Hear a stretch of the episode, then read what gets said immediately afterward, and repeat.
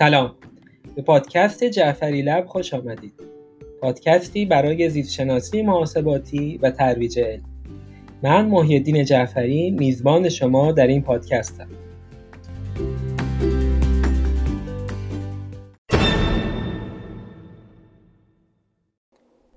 قسمت سوم. با هم یاد بگیریم با هم کشف کنیم. در سالهای اخیر در مورد موفقیت های سیستم آموزشی فنلاند، سنگاپور و در یک سال گذشته حتی استونی زیاد شنیدم. ویدیو دیدم و مطلب خوندم. اکثر مواردی که بهش برخوردم مربوط می‌شد به آموزش در مقطع دبستان و دبیرستان که خوشبختانه در ایران هم با وجود مخالفان سرسخت در حال گسترش و بومی سازیه این شیوه آموزش تحت عنوان شیوه شناختی در ایران جا افتاده. و داره ویژگی از قبیل یادگیری اکتشافی توجه به آزادی عمل و تفاوت‌های فردی و خلاقیت محوریه. در بخش اول این اپیزود مشاهدات خودم از نحوه برگزاری دو واحد درس تخصصی در مقطع دکترا در دانشگاه هلسینکی در کشور فنلاند رو باهاتون به اشتراک می‌گذارم. در بخش دوم با چند نفر از افرادی که در این دانشگاه دوره دکترا یا کارشناسی ارشد گذروندن گفتگو می‌کنم. البته طبیعیه که همه کلاس ها در اینجا به این صورت که توصیف خواهم کرد برگزار نمیشه. ولی رویکرد عمومی حمایت از نوآوری آموزشی به منظور ایجاد رقابتی سالم بین مدرسین در جذب بیشتر مخاطب یا دانشجو. این نحو از مدیریت کلاس غیر از صرف انرژی برای تنظیم مطالب و ها نیازمند هماهنگی و مدیریت یک تیم به معنای واقعیه و یعنی کار خوبی از آب در نمیاد. این درس که مربوط به زیستشناسی سرطان بود با عنوان مخفف CBSS در ترم بهار سال 2019 ارائه شد. اولین نکته که توجه منو جلب کرد تبلیغات جذاب این درس به صورت ایمیلی و پستری و دعوت از همه علاقمندان در تمامی مقاطع تحصیلی و تحقیقاتی. هم از دانشجویان فوق لیسانس دکترا پستاک و فارغ تحصیلان مشغول به کار در دانشگاه بود. گذشته از سامانه ثبت نام آنلاین و اطلاع رسانی منظم و بروز از زمان و مکان برگزاری و دسترسی مشخص به منابع آموزشی. دومین نکته جالب کلاس برای من جلسه اول کلاس تحت عنوان کیکاف میتینگ بود. در این جلسه با کلیتی از برگزاری کل جلسات و تیم آموزشی شامل مدرس اصلی، مدرسان مدعو و تیم دانشجویان دستیار مدرس و باقی هم کلاسی آشنا شدیم. اولین سورپرایز این جلسه برای من درخواست مدرس اصلی دوره از تمامی افراد حاضر در کلاس برای معرفی خود به صورت جدید و جالب بود. نه به صورت یک کار روتین و وقتی و بیفایده که در خیلی از کلاس ها در جلسه اول انجام میشه. تو این کلاس مدرس از تک تک شرکت کنندگان و تیم آموزشی خاص که با استفاده از ماژیک و تخت سفید بیان پای تخته و زمینه کاری و علاقه تحقیقاتی خودشون رو به صورت خلاصه ترسیم کنن. یه چیزی تو مایه همون graphical abstract که بعضی از مجلات برای مقالات نیاز دارن.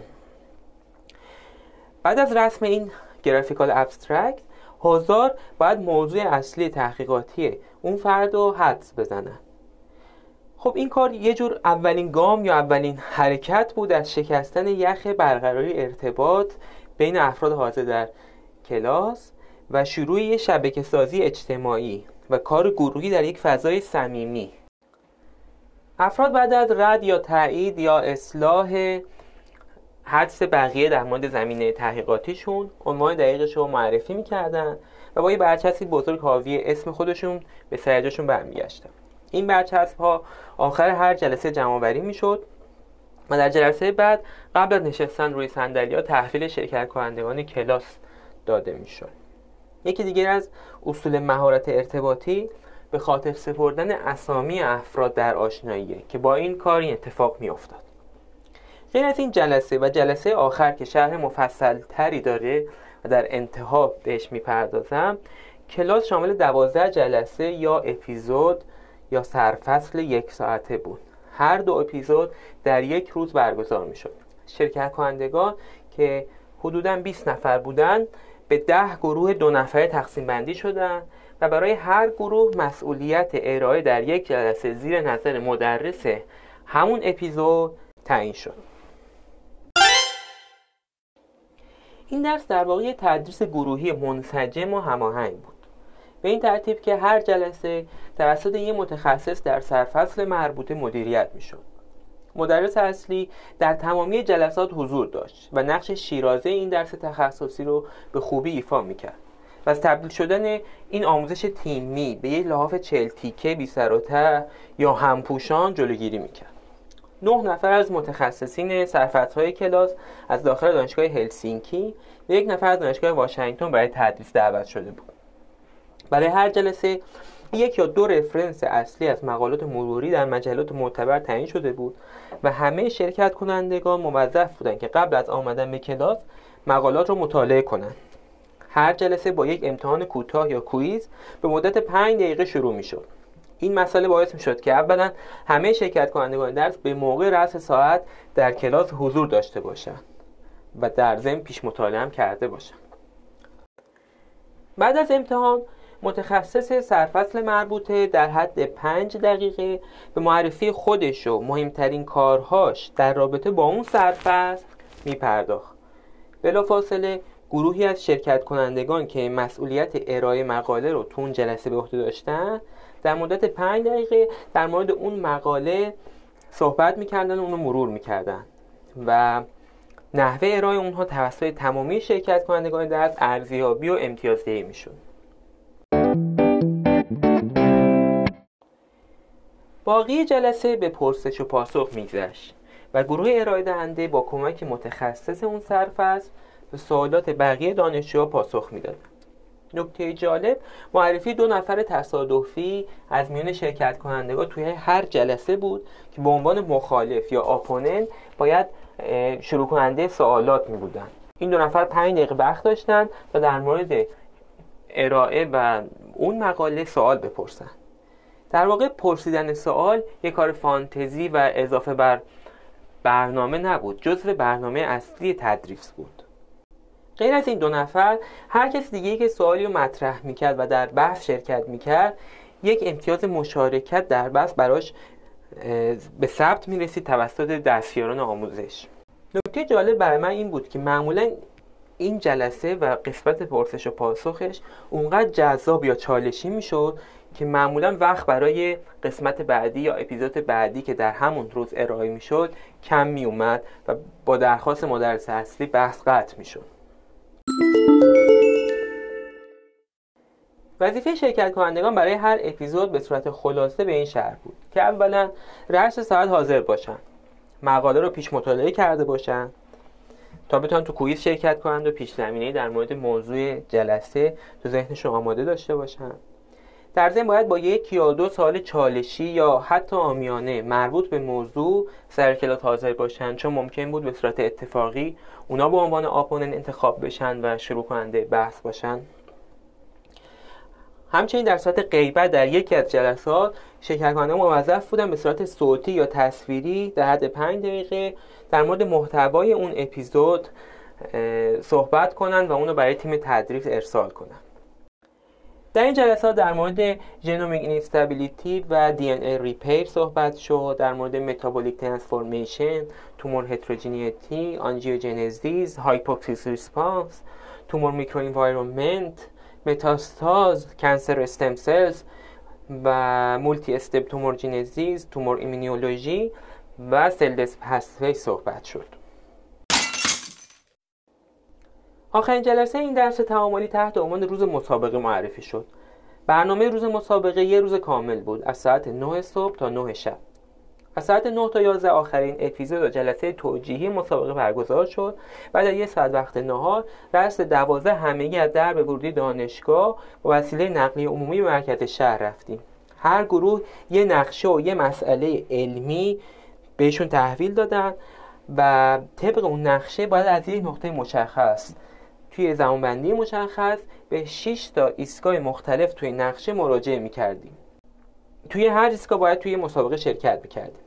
بسته به نتیجه مسابقه هر گروه از یک سری راهنمایی ها برای حل مسئله علمی برخوردار می مسئله علمی در واقع یه مسئله ساختگی برای یه شرکت داروسازی فرضی بود و شرکت کنان موظف بودن که یک پروپوزال تحقیقاتی به صورت خلاصه برای حل اون ارائه بدن.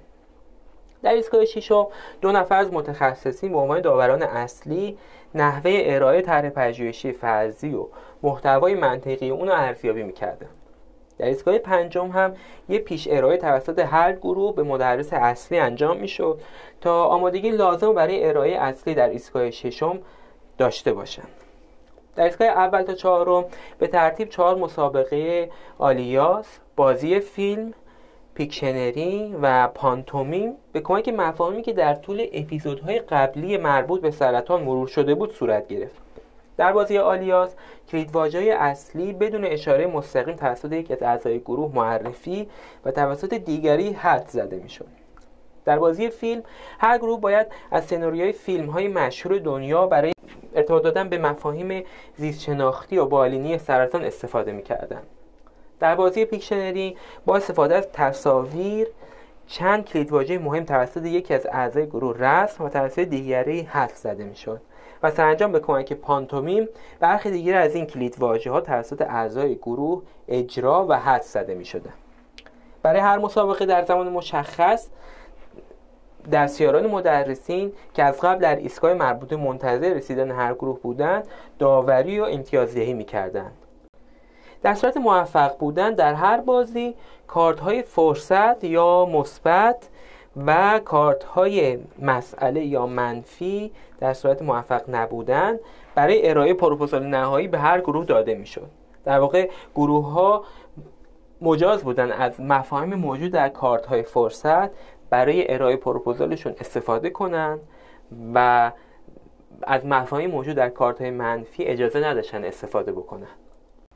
در طی مسابقه ضمن مرور مهمترین مفاهیم و کلیدواژه‌های مربوط به درس در ضمن یک فعالیت فیزیکی و فکری در طبیعت بهاری و بافت تاریخی شهر در طی این مسیر بین اعضای هر گروه بحث و تبادل نظر پیرامون ارائه پایانی مطرح می‌شد.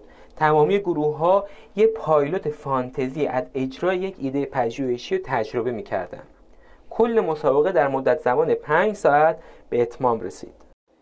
حسن ختام این درس برگزاری مراسم شام و اعلام بهترین ها در کلاس بود که در رستورانی از قبل تعیین شده برگزار شد. گروهی که بهترین پروپوزال را ارائه دادند گروهی که بهترین ارائه را در اپیزودها در طول جلسات مختلف اجرا کردن و گروهی که بیشترین فعالیت رو در بحث و پرسش و پاسخ نشون دادن مورد تقدیر قرار گرفتن.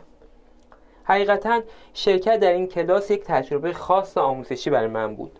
افراد با رشته های مختلف تحقیقاتی مثل پزشکی، زیستشناسی مولکولی، مهندسی شیمی و غیره در کنار هم آخرین یافته‌های مربوط به سرطان رو مرور می‌کردن و تبادل نظر داشتن بر پایه یه سری اطلاعات مشترک یکدیگر رو به چالش میکشیدن و در این تکمیل دانششون با یافته های جدید در مورد سرطان هم آشنا می‌شدن و در این حال مهارت های ارتباطی مورد نیاز یک محقق مثل کار گروهی مواجهه صحیح با داور یا منتقد و رویکرد حل مسئله پژوهشی و بارها بارها تمرین می‌کردن به عبارت دیگه در این رویکرد به جای تاکید بر به خاطر سپردن یه سری جزئیات مولکولی یا بالینی که معمولا در صورت عدم استفاده بعد از چند هفته از اتمام کلاس فراموش میشه نحوه فکر کردن اهمیت کشف و دریافت شخصی تعامل با همکاران در حل یه مسئله پژوهشی آموزش داده شد. البته این مسئله هم نباید قافل بود که سیستم آموزشی هم از مدرس حمایت همه جانبه داره. تا دست مدرس برای نوآوری باز باشه و هزینه های تبلیغات دعوت اساتید از جای مختلف و برگزاری مسابقه و اهدای جوایز و مراسم انتهایی همگی تأمین باشه.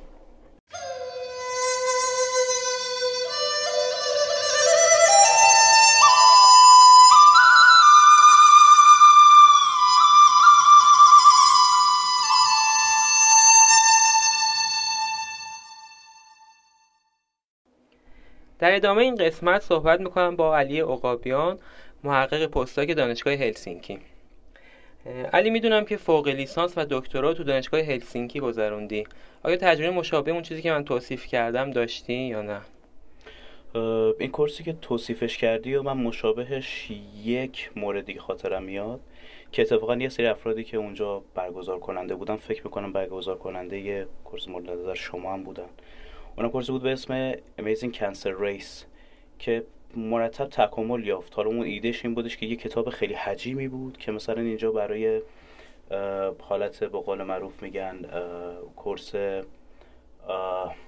چی میگن بهش حالت دانشجو دکترا میگذرونن. تو ایران چی اسمش؟ یه کتاب حجیمو باید بخونن امتحان بدن. امتحان جامعه منظور امتحان جامعه. آره فارسیشو بخوام بگیم امتحان جامعه رو میاستن برگزار بکنن که کتاب حجیمی رو میخوندن برگزار کردن خیلی هم راجع به کنسر بود دیگه. همه چیز راجع به کنسر که بتونی فکرشو بکنی.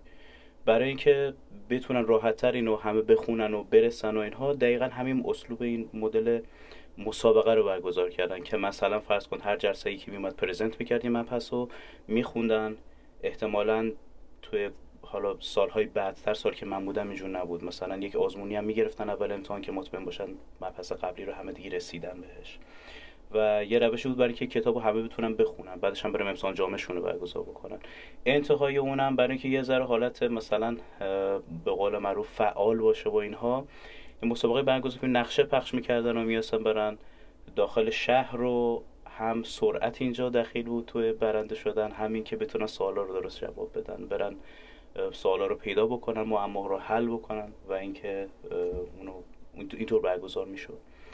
ولی کورس دیگه رو من ندیده بودم حقیقتش ولی خب این به هر حال یه دونه کورس بود که اینطور برگزار شد. به نظرت فکر می‌کنی این نوآوری تو آموزش چقدر می‌تونه تو ماندگاری یادگیری یا تو ارزیابی یادگیری ما موثر باشه؟ موثر هست حتما ولی خب ببین یکی اینکه من فکر نمی کنم هر کورسی رو بشه اینطور برگزار کرد. خب مثلا موضوعش تو اونجا چون یه کتاب حجیمی بود و اطلاعات زیادی میاد جذب بشه و خیلی هم مباحث متنوع بود. همه چیز راجع به cancer بود از انواع ژن ها تا نمی‌دونم metabolomics تا همه چیز. بعد خب برای اون واقعا دیدم چه روشی جواب می‌داد شاید. ولی مثلا فرض کن یه برنامه نویسی رو شاید بخواد درس بده من من خودم مثلا شاید نپسندم. course مختلف برگزار شده از چیز مختلف رو تجربه کردم تو طول سال قبل. این هم تجربه خوبی بود ولی فقط برای همین موضوع. یعنی من شاید درسایی دیگه بیشتر یاد گرفتم.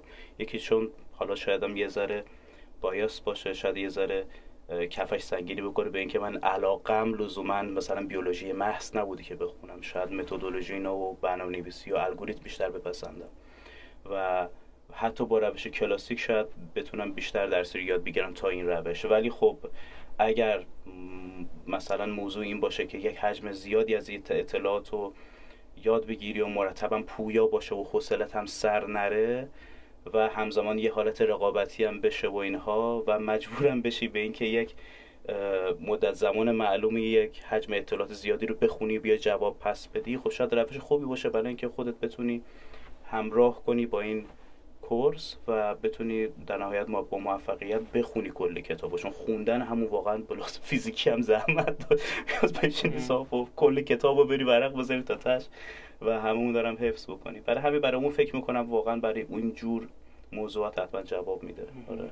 خب برای یه کلاس برنامه نویسی مثلا اگه یه رویداد شبه hackathon برگزار بکنیم تا اینکه یه مقدار interactive تر باشه نظرت چیه اون؟ من اون روش بیشتر میپسندم. آره ولی خب از طرفی هم باید مد نظر باشه من کسی هم که به حال من مثلا لیسانسم و نرم افزار خوندم. شاید اگه کسی دو سه زبان برنامه نویسی می‌دونم حالا یکی دیگه هم بخوام جدیدتر یاد بگیرم یا اینکه عمیقتر یاد بگیرم شاید برام کمک کنه. کسی اگه بخواد مبتدی شروع بکنه باز برای اون من شاید همچین چیزی رو پیشنهاد ندم. شاید پیشنهاد بدم که همون روش کلاسیک این که بری بشینی با توابع مختلف آشنا بشی با یه سری ایده هایی که الگوریتم چطور کار می‌کنه فور لوپ چطوره یا مثلا حالا یک چرخه یک حالت لوپ چطور انجام میشه. مثلا شاید روش کلاسیک رو باز بپسم باز پیشنهاد بدم. ولی برای خودم چرا؟ من خودم اونجوری بیشتر میپسندم. ممنونم. خواهش می‌کنم. ممنون. در مورد این تجربه با اسماعیل عظیمی هم صحبت کردم. ایشون دکترای تکنولوژی آموزشی از دانشگاه تربیت مدرس دارن و سال گذشته فرصت مطالعاتی در دانشگاه هلسینکی بودن. در ضمن ادمین کانال تلگرامی مفید آموزش در فنلاند هم هستم من در مورد اهمیت نوآوری در تحصیلات تکمیلی و شیوه ارزیابی نوآوریهایی که ممکن در آموزش ایجاد بشه ازشون پرسیدم که با هم نظرشون رو میشنویم. ببینید قبل از اینکه می‌خوایم این سوال جواب بدیم باید ببینیم که مقطع کارشناسی چه تفاوتی با تحصیلات تکمیلی داره. به اصطلاح میگن که کارشناسی نظریه خانی است و دوره های تحصیلات تکمیلی نظریه ورزی و نظریه دهی هست. فرقشون هم در اینه که دوره کارشناسی در دوره کارشناسی دانشجوها نظریه می‌خونن نتیجه مطالعات ها می‌خونن. یه سری روش کار یاد می‌گیرن با قوانین آشنا میشن یه سری اصول یاد می‌گیرن و همه اینا هدفش اینه که دانشجوها برای ورود به عرصه کار و اشتغال آماده بشن. اما جنس تحصیلات تکمیلی کمی متفاوت تره و اونجا برای ورود به یه حرفه یا شغل آماده نمیشن. بلکه قراره که با شرکت در تحصیلات تکمیلی یه مسئله از اون مسائل اون رشته تحصیلی رو حل بکنن یا یه سوالی از سوالهای بدون جواب اون رشته علمی را براش جواب پیدا بکنن و پاسخ علمی براش پیدا بکنن. در مقطع کارشناسی هم حل مسئله اتفاق میفته اما خب با تکیه بر علوم موجود.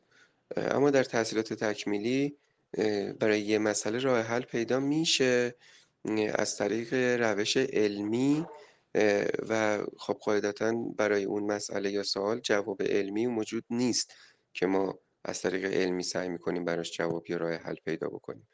خب پس جنس این دوتا خیلی متفاوته. هدف آموزشی کارشناسی با هدف آموزشی که ما در تحصیلات تکمیلی دنبال می‌کنیم. این تفاوت قاعدتا روش های آموزشی متفاوتی هم میطلبه. و روش هایی که در تحصیلات تکمیلی استفاده میشه باید یه مقدار به روش های سازنده گرایانه روش های حل مسئله کاوشگرانه پروژه محور نزدیکتر باشه تا دوره کارشناسی. و بنابراین بسیار بسیار نوآوری در آموزش تحصیلات تکمیلی لازمه و اهمیت داره که حالا متاسفانه در اکثر دانشگاه های ما همون تحصیلات تکمیلی هم به روش کارشناسی آموزش داده میشه که خب این یه مشکل بزرگه و باید یه نوآوری های ایجاد بشه که کمی متفاوت باشه دوره ارشد و کارشناسی. در مورد سوال دومتون که گفتید نوآوری در آموزش نوآوری در آموزش مستلزم نوآوری در نحوه ارزیابی هم هست یا میشه با روش ارزشیابی متداول آموزش های خلاقانه را ارزش دهی کرد ببینید ارزشیابی و نحوه سنجش ما حتما بر اساس اهدافی هستش که دنبال می‌کنیم یا قصد داریم به اونها برسیم. و برای سنجش و ارزشیابی یه دانشجو برای اینکه بدونیم که چقدر به اون هدف رسیده یا نرسیده باید حتما اون هدفمون و اون موضوع آموزشیمون رو در نظر بگیریم. خب گفتیم که هدف آموزش در مقطع کارشناسی با تحصیلات تکمیلی خیلی متفاوته. پس قاعدتا ارزشیابیشون هم متفاوت خواهد بود. برای مثال برای همین حل مسئله یا روش کاوشگری یا حالا تفکر انتقادی که بیشتر در تحصیلات تکمیلی مد نظر ماست آیا می‌تونیم با همون آزمون های مداد کاغذی و آزمون کتبی اینا رو بسنجیم؟ قطعا نه. بلکه ما نیاز به یه ابزارهایی داریم نیاز به یه روشهایی داریم که بتونیم حل مسئله رو بسنجیم تفکر انتقادی رو بسنجیم حتی میزان خلاقیت و تفکر خلاقانه رو بسنجیم. و با بر اساس همین سنجش قضاوت بکنیم که اون دانشجو تو آموزش تحصیلات تکمیلی موفق بوده یا نه. قطعا روش ارزشیابی متفاوت تر خواهد بود. برای مثال باید از روبریک ها استفاده بکنیم اینجا. باید ارزش مطالعه های طولی داشته باشیم. یا کارهای پروژه محور و آزمون های عملکردی بیشتر داشته باشیم تا دوره های کارشناسی. و این خیلی هم مهم هستش. امیدوارم این پادکست رو دوست داشته subscribe کنید و عضو بشید و اگه احساس کردید که مفید هست به دوستانتون پیشنهاد کنید. منتظر نظرات ارزشمندتون هستم.